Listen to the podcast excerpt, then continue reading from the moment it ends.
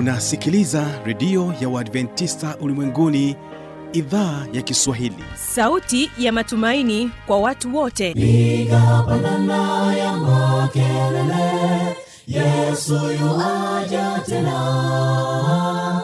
Ipaze sauti himba sana yesu yuaja tena. Anakuja anakuja yesu yuaja tena. Hii ni sauti ya matumaini kwa watu wote. Inayokujia kupitia redio ya uadventista ulimwenguni awr toka kila kona ya dunia tunasikia vita njaa maafa hivyo washiria marejeo ya mwokozi. Piga panda ewe mlinzi yesu yuwaja tena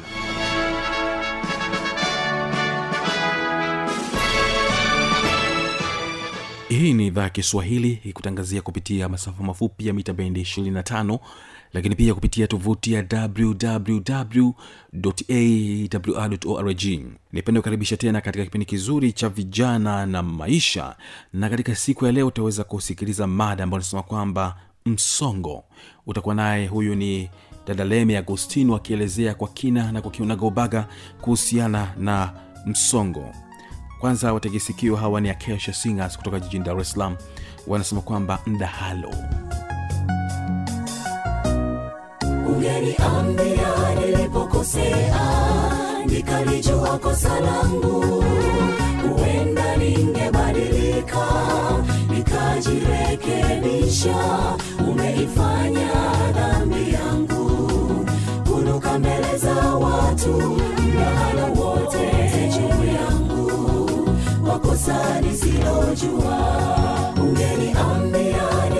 nilipokosea nikalijua kosa langu.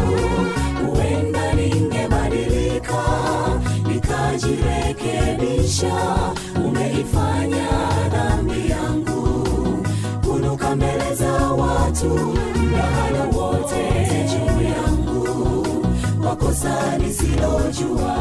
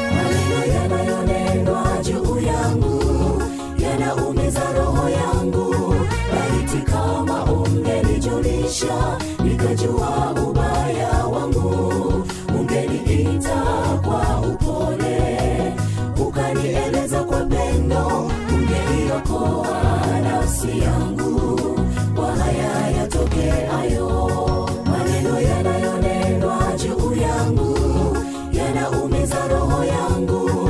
Laiti kama ungenijulisha nikajua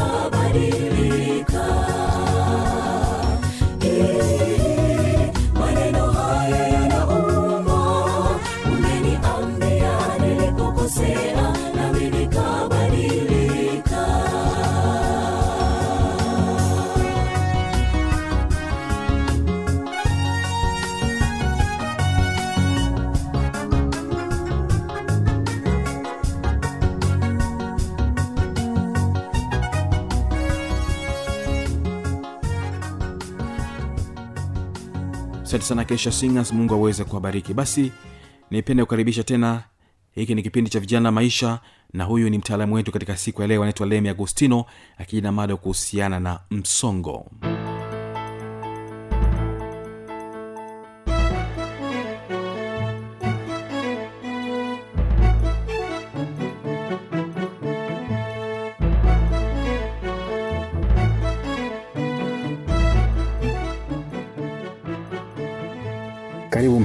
msikilizaji katika kipindi kizuri cha vijana na maisha. Jina langu ni falme tanda lakini nimeweza kupata fursa pekee hapa ya kuwa na mtoa mada wetu wa siku ya leo ambaye atazungumzia swala zima la magonjwa ya akili. Magonjwa ambayo tiba yake si lazima unywe dawa.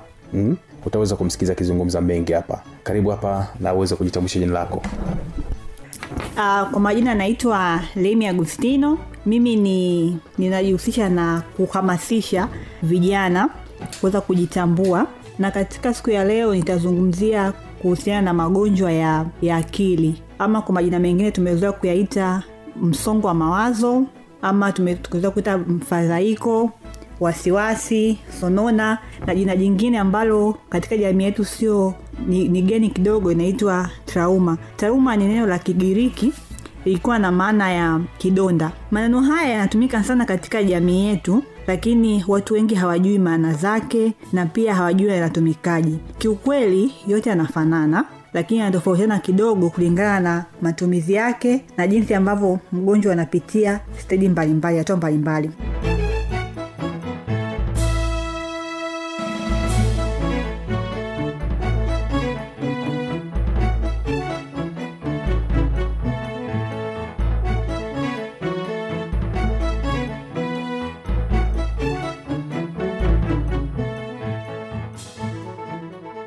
Sasa tuangalie kwa mujibu wa shirika la afya duniani linasema kwamba msongo ndio utakaokuwa unashika nafasi ya pili kwa kusababisha vifo kwa watu katika nchi zinazoendelea kufikia mwaka ishirini ishirini. Na kitu ambacho kinashangaza sana katika jamii zetu ni kwamba hawajui kwamba tatizo hili la msongo wa mawazo ni tatizo ambalo ni ta- tatizo mtambuka. Na watu wengi yani mtu mtu akipata msongo wa mawazo na rafiki yake na jirani yake wote hawajui kama huyu mtu anapitia msongo wa mawazo au anapitia mfadhaiko anaopitia sonona ama trauma. Kwao ni jambo ambalo katika jamii letu jamii yetu haijulikani kabisa.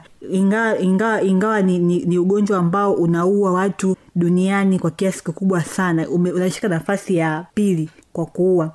Sasa tuangalie ni akina nani ambao wanakabiliwa na na trauma. Wote wanaokabiliwa na trauma ni watoto wadogo ni vijana wenye umri wa ubarubaru ni vijana wa makamo ni wazee. Hawa wote wanakabiliwa na trauma. Kwa kwa maana- hiyo unaweza kuangalia kuona kwamba jamii yote inapitia inapitia mfadhaiko inapitia wasiwasi inapitia eh, msongo wa mawazo inapitia sonona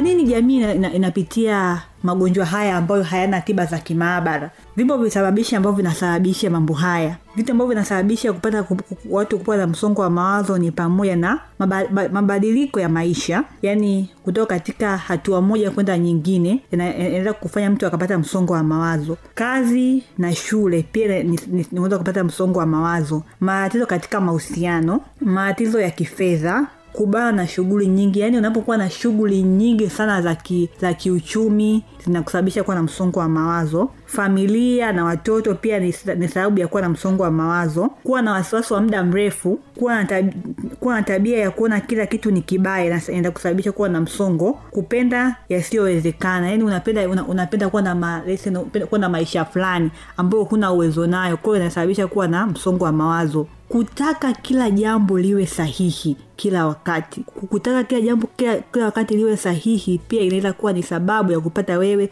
msongo wa mawazo yani ikawa ni kisababishi cha kuletea msongo wa mawazo kutopenda kushauriwa au kubadi, kubadilika kutokana na hali fulani. Maisha yanabadilika maisha yanabadilika yana, yana kutokana na hali za kiuchumi. Sasa unapaswa ukubali, ukubali kwamba sasa maisha yamebadilika nabii inabidi ko- ukishindwa kukubali ile hali inakuletea msongo wa mawazo ama tumesema ni trauma. Hali ya kujidharau unakuwa na, ukiwa na wenzako unajidharau oh, unasema mimi mimi ni mtu tu wa kushindwa mimi ni mtu yani unakuwa unajishusha mwenyewe thamani. Ile inakuwa ni kisababishi cha msongo wa mawazo. Hivyo nimejaribu kutaja vitu vichache tu ambavyo vinaweza kuwa ni sababu ya mtu kupata msongo wa mawazo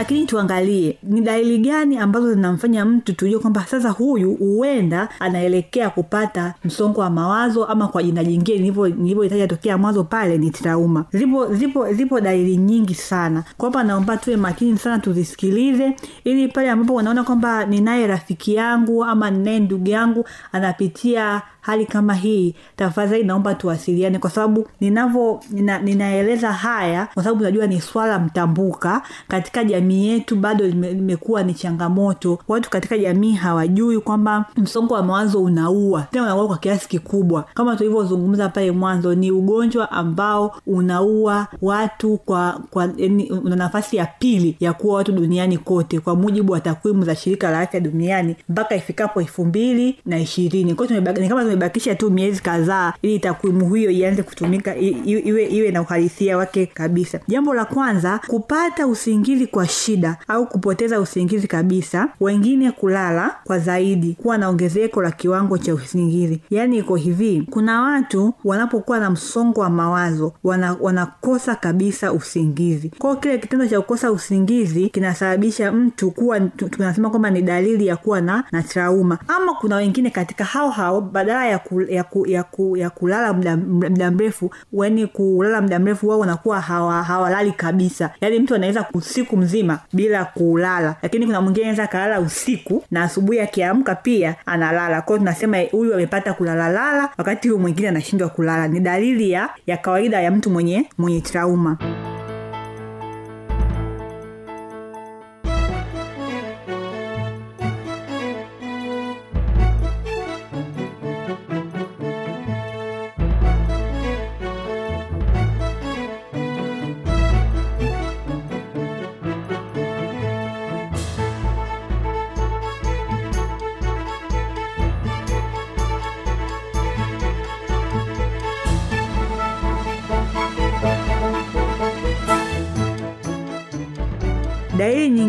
nyingine ni kuona kuwa kila wakati umezidiwa na shughuli. Yaani kila saa wewe unaona ratiba ratiba zimebana. Yaani kila saa wewe ni mtu uko bize ile pia ni mojawapo tunasema kwamba huyu mtu kunawezekana kwamba anapata ana- ana- kuwa na, na trauma. Jambo jingine ni kukosa kumbukumbu. Yaani vitu tu- vitu ambavyo umezungumza na, na wenzako jana juzi unakuwa umeshavisahau dalili nyingine ni kukosa uwezo wa kutuliza akili kwenye jambo moja. Unakuwa na mambo mengi mengi unaoyafanya ambao mwisho wa siku unakuwa hufanyi kitu ambacho ni, ni sahihi. Kila unafanya hiki kidogo unafanya jambo jingine kidogo unakuwa hau- katika jambo moja. Lakini jambo jingine ni mabadiliko katika tabia yako ya kila siku. Hii unaweza ukaijua kwa watu ambao unaishi nao. Leo unaweza kuwa ni mtu wa furaha kesho huzuni kesho hueleweki. Yani ndugu jamaa na wanasema mbona mbona hatumuelewi fulani? Mbona siku hizi yuko hivi? Kwa hiyo ni mojawapo ya dalili ya kuonyesha kwamba huyu mtu sasa anakuwa anaelekea kupata msongo wa mawazo ama kama nilivyointrojuzi mwanzo kupata trauma. Jambo nyingine kwamba hii kuonyesha kwamba hii ni dalili ni kuwa na wasiwasi. Jambo nyingine ni kuona kuwa huwezi kufanikiwa katika mambo yako. Yani unakata tamaa. Jambo nyingine ni dalili nyingine ni kuhisi uchungu hasira au kukata tamaa haraka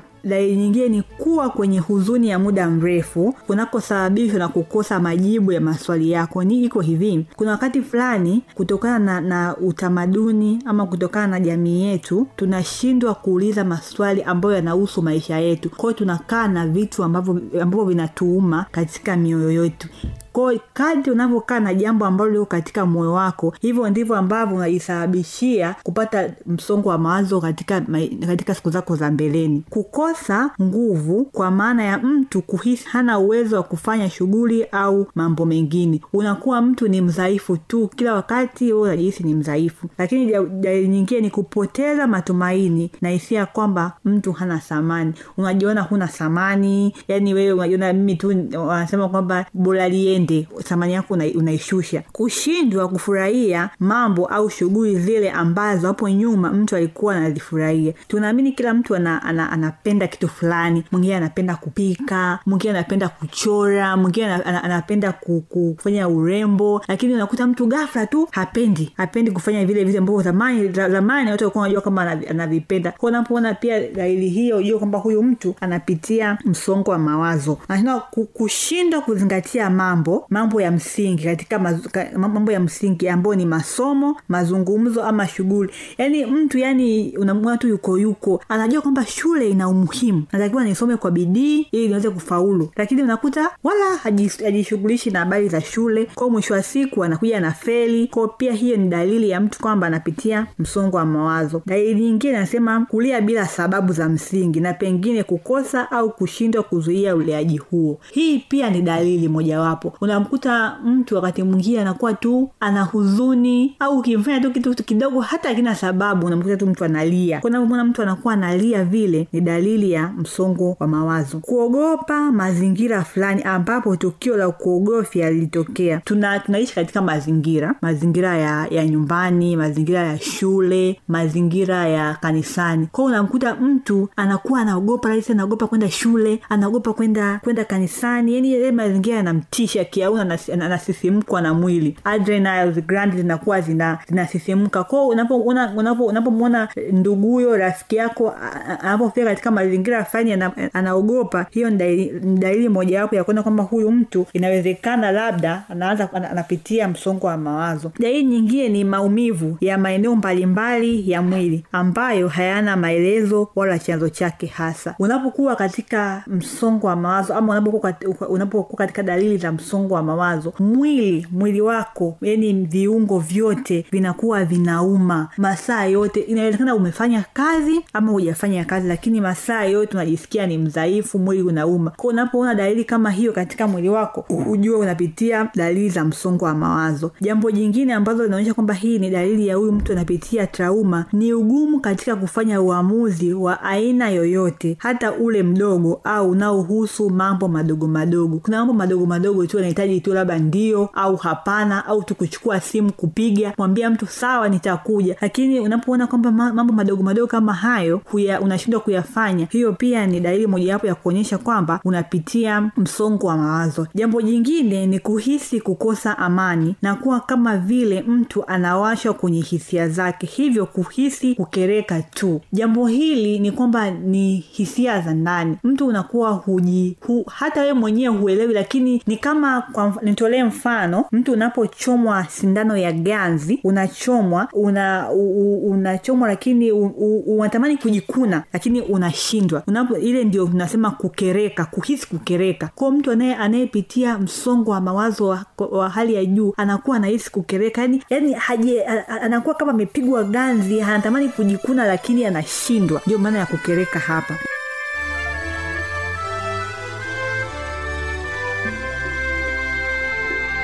Watafariji waliochoka, wingu la mashaka litakwisha, furaha kuu siku hiyo nzuri, Mungu takapofuta machozi, Mungu takapofuta machozi, huzuni zote zitakwisha, hakuna wingu na machozi, watafarijiwa siku hiyo, Mungu takapofuta jambo jingine ni matatizo ya tumbo hasa udhaifu wa uswagaji wa chakula. Hiyo inapelekea kukosa choo huweza kujitokeza. Kwa wakati fulani unapopata msongo wa mawazo unapata udhaifu wa choo kwa sababu mwili wako unashindwa kufanya kazi katika ufasaha wake. Jambo jingine ni, pungi, ni kupungukiwa na hamu ya tendo la ndoa kwa kiwango kikubwa. Hii inawahusu zaidi wanandoa. Wanandoa wanaelewa kwamba unapokuwa katika msongo wa mawazo tendo la ndoa linakuwa haliwezekani hili kwa vijana nafikiri halituhusu sana. Ili linawahusu watu ambao wako katika ndani au katika ndoa takatifu ya bwana. Lakini jambo jingine ni kuumwa na kichwa mara kwa mara na wakati mwingine kwa kiwango kikubwa. Kichwa hichi waga kina kina kina kina kinauma mara nyingi wakati wa jioni. Unakuwa unapata kichwa kinakuuma sana. Kwa hiyo unavyoona kichwa kinakuuma sana uki, uki, ukilala ukiamka huko sawa ujue kwamba hii ni dalili mojawapo ya msongo wa mawazo. Anasema kubadilika kwa hamu ya kula na mara nyingi kupoteza hamu ya kula kunakopelekea udhaifu wa mwili. Hata hivyo baadhi hupendelea kula sana hivyo kusababisha unene uliopitiliza. Iko hivi kuna baadhi ya watu ambao wanapopata dalili ya msongo wa mawazo wana- wanashindwa kula chakula. Lakini wengine wanakula chakula. Kwao kuna ambao wanashindwa kula chakula kabisa na kuna wengine ambao wanakula chakula sana. Lakini hata yule ambaye anakula chakula sana mwili wake unakuwa ni kama sponge anakula chakula sana lakini hanenepi ile kiasi cha kwamba huyu ni, ni, ni unene wa afya ni unene ambao unaonekana kama ni unene wa sponge. Hiyo ni dalili mojawapo. Lakini dalili nyingine ni kuwa na mawazo ya kutaka kujiua kwa sababu mtu haoni kwa nini aishi. Na mara nyingi wanaofanya wanao- wanaofanya majaribio ya kujiua huwa wanakabiliwa na kusongeka kwa muda mrefu. Hii ni dalili ambayo ni kubwa sana na ndio inayowapata mara nyingi vijana. Napozungumzia vijana nazungumzia vijana wale ambao wanapitia umri wa ubarubaru. Naposema umri wa ubarubaru ni ule umri ambao mtu anapitia balehe. Katika katika katika kipindi cha balehe kuna kuna mabadiliko mengi ambayo yanampata kijana. Kwao sasa wakati mwingine wazazi pamoja na walezi pamoja na marafiki wanakuwa wanashindwa kuelewa kwamba hii ni mabadiliko ya balehe ama ni dalili ya msongo wa mawazo. Kwao kujiua ni, ni, ni, ni dalili ya mwisho ama ni, ni kiwango cha, cha juu kabisa ambacho watu wengi wanachokifanya wana, wana, wanachokifanya duniani kote cha kujua kwa sababu anakuwa amekosa haoni thamani yake anaona kama kila mtu hampendi kwao anaona njia rahisi ni kujiua. Hebu tuzungumzie kujiua. Kwa nini vijana wanapenda kujiua? Na mtu anaposema anataka kujiua ana, ana, anajiua tu ghafla au kuna kuna dalili zake? Tunagundua kwamba kuna dalili ya mtu anayetaka kujiua. Dalili ya kwanza ni kuzungumzia sana kuhusu kujiua. Kijana ambaye anataka kujiua mara nyingi waga anazungumzia sana kuhusu masuala ya kujiua. Kuwaza mara zote kuhusu kifo na katika mazungumzo yake ya kawaida na marafiki zake. Yaani yeye badala ya kuzungumza habari zingine yeye mada yake ni kujiua ni kujiua. Yani ndio mada ambazo mtu ambaye anataka kujiua anakuwa nazo. Jambo nyingine ni kuzungumza kukata tamaa na kukosa thamani. Mtu ambaye anataka kujiua uwaga anazungumza habari za, ku, za kukata tamaa na kukosa thamani kuhama kihisia. Napozungumza kuhama kihisia ninamaanisha kwamba mnapokuwa katika mazungumzo na, na vijana wenzako unakuta wakati fulani mwenzako anakuwa anacheka labda anacheka na furahi. Lakini ghafla tu unamkuta mtu amebadilika ana amenuna hacheki tena ile pia ni dalili ya mtu ambaye anataka kujiua. Anasema dalili nyingine ya kuona kwamba huyu kijana anataka kujiua ni kufanya mambo ya hatari. Mambo ya hatari kwa mfano vipi? Tunajua kwamba kuendesha gari kwa spidi ni kubwa ni hatari kwa ajili ya kwa, kwa, kwa, kwa, kwa afya yako na kwa ajili ya, ya afya ya watu wengine. Lakini mtu anaendesha gari kwa kwa spidi kubwa ile ni dalili mojawapo kwamba huyu mtu a, ana dalili ya kujiua. Jambo jingine ambayo itaonyesha kwamba huyu mtu anataka kujiua ni anaweza kutembelea ndugu au marafiki wa karibu na kuzungumza nao sana kuliko kawaida. Unamkuta mtu ana, ana, ana ndugu labda ana, ana ndugu bunju ana, ana, ana ndugu segerea lakini unakuta siku ametembelea ndugu zake wote na, na si jambo la kawaida. Afu akifika huko anazungumza tu habari za, za kujiua kujiua. Kwao unapoona kijana ambaye anazungumzia masuala hayo ya kujiua si kwamba anatingisha kiberiti jamani naomba tuelewane. Anavyozungumza kujiua ni anatafuta msaada kwamba je nani, nani atakaye nisaidia kwa sababu wakati fulani akili inakuwa imechoka ubongo umekuwa umechoka huwezi kutafakari vizuri. Kwao anapozungumza kwamba jamani mi nataka kujiua mi na- anazungumzia bei za kujiua. Mtu asi, asifikiri kwamba anatingisha kibeiti anatafuta msaada jamani ndugu zangu. Jambo jingine ambayo inawahusu vijana ambao wanataka kujiua mara nyingi huwaga wanaandika wosia. Nakuta kijana anaandika wosia jamani mimi nita- nitakufa ko vitu vyangu mgawane mgawane kwa namna hii na hii na hii na hui, na hii. Hii inawapata zaidi pia nimezungumzia mwanzo wanapata vijana. Lakini ni kwa namna gani sasa tunaweza tukamsaidia kijana ambaye anataka kujiua ambaye anazungumzia masuala ya kujiua. Kwa sababu kujiua tunajua ni dhambi. E, mungu aliku, alikuumba ili uje mje muishi uje kuwa baraka katika dunia hii. Ko unavyojiua una, unaikosesha una, unajikosesha mbingu lakini pia unaikosesha jamhuri unapoteza nguvu kazi. Kwao ni namna gani utaweza kumsaidia kijana ambaye anataka kujiua jambo la kwanza ni kumsikiliza. Unapoona kijana yoyote anazungumzia habari za kujiua msikilize. Akupe sababu kwani anataka kujiua. Hii inazungumzia kwa wazazi. Unapoona kijana wako anazungumzia habari za kujiua kaa naye kwa upendo ongea naye vizuri. Kwamba kwa nini? Hiyo iko hivi. Kuzung, kuzungumzia majaribio.